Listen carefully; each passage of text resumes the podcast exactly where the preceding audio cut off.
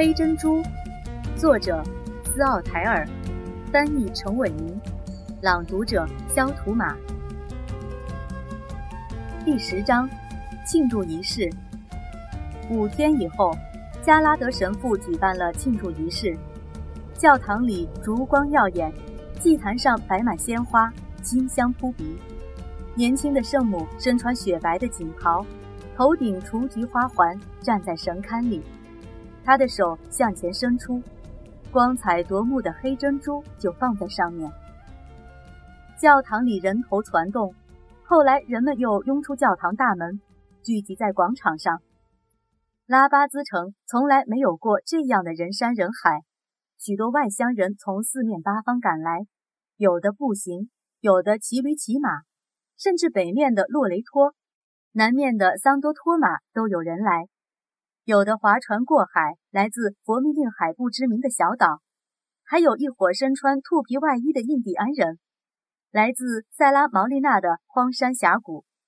这些印第安人的光临使加拉德神父大为高兴。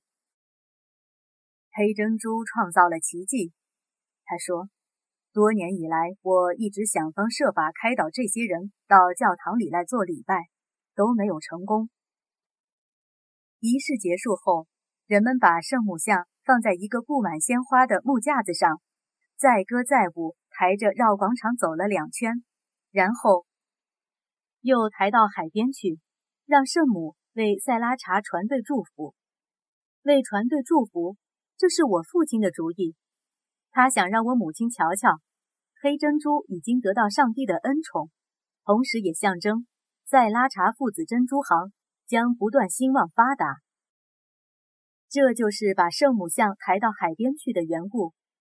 海岸上，加拉德神父站在圣母像旁边，周围围着一大群人。海湾里，我们五条蓝色的船停在平静的水面上，条条都上了新旗，船上挂着一串串五彩缤纷的纸旗。主啊，我们祈求你保护这些船只。加拉德神父举起双手祈祷说：“让他们顺风顺水到达采珠场，让他们平平安安归来。我们祈求你保佑塞拉查父子珍珠行，他们今天是教堂获得无上的荣誉。保佑他们再找到一颗大珍珠，与他们捐赠的那颗不相上下。”加拉德神父为船队祈祷完毕后。人们又抬着圣母玛利亚去走街串巷，黑珍珠依然放在他手心上，因此可以让大家再观赏一次。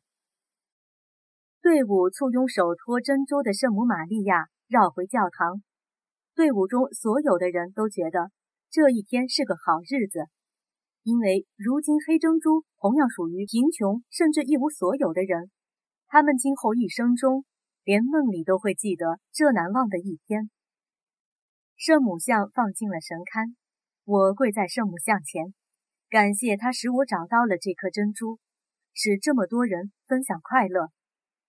走出教堂时，我一时不由自主想到，这颗黑珍珠能买下许许多多船，足足可以建立十多个船队。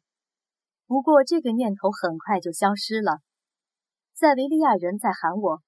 他站在教堂外面，穿一条紧身裤，一件皱巴巴的衬衫，敞着胸，露出胸口的刺花。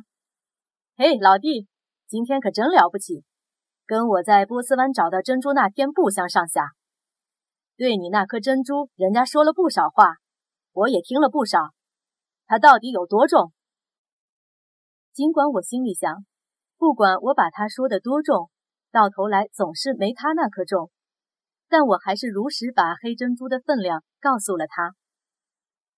波斯湾那颗还要重，他说：“你想想，我卖给波斯国王那颗珍珠，你两只手去捧都捧不过来。”我说了一声：“好家伙！”我自己也感到奇怪，我已经不像从前那么看待塞维利亚人了。他吹他的牛，我并不在乎，至少不是那么在乎了。现在。我已经下过佛密令海，并且采了一颗大珍珠。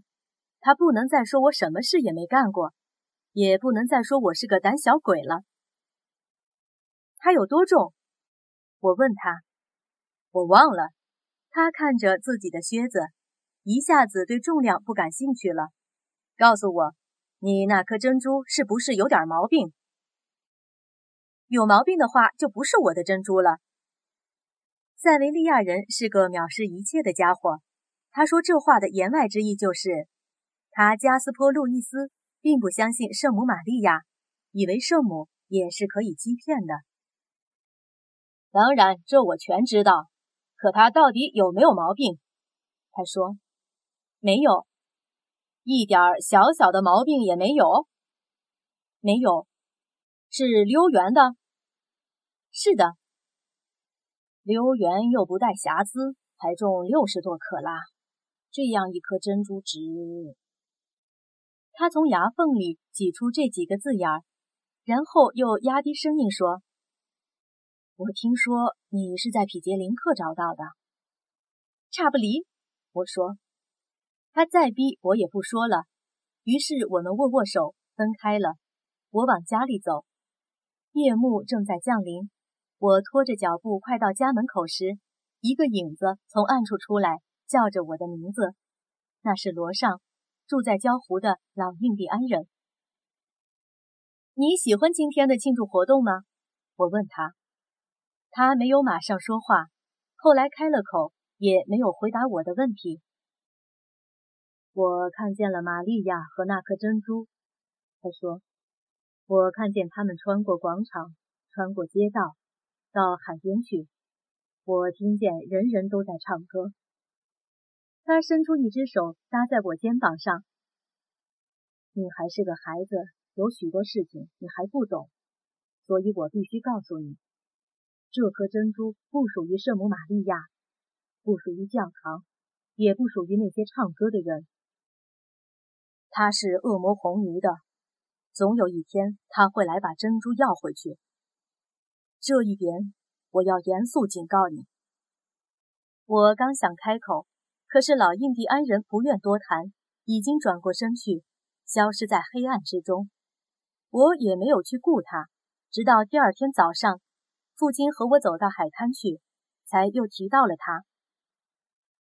罗尚肯不肯让我到他的礁湖里去寻找珍珠？父亲问道。他不会肯的，我也不想去求他。到塞拉尔佛去采珠路程太远，父亲说，上次去那里也没捞到几颗，尽管跟别处相比还算不错。要是在礁湖里，我们说不定。还能找到一颗黑珍珠那样的宝贝。我把昨天晚上与老印第安人相遇，以及他说的话告诉了父亲。罗尚这个老印第安人有些疯疯癫癫的，父亲说：“封也好，不封也好。”我说：“江湖是他的，他不会让你到那里去潜水的。”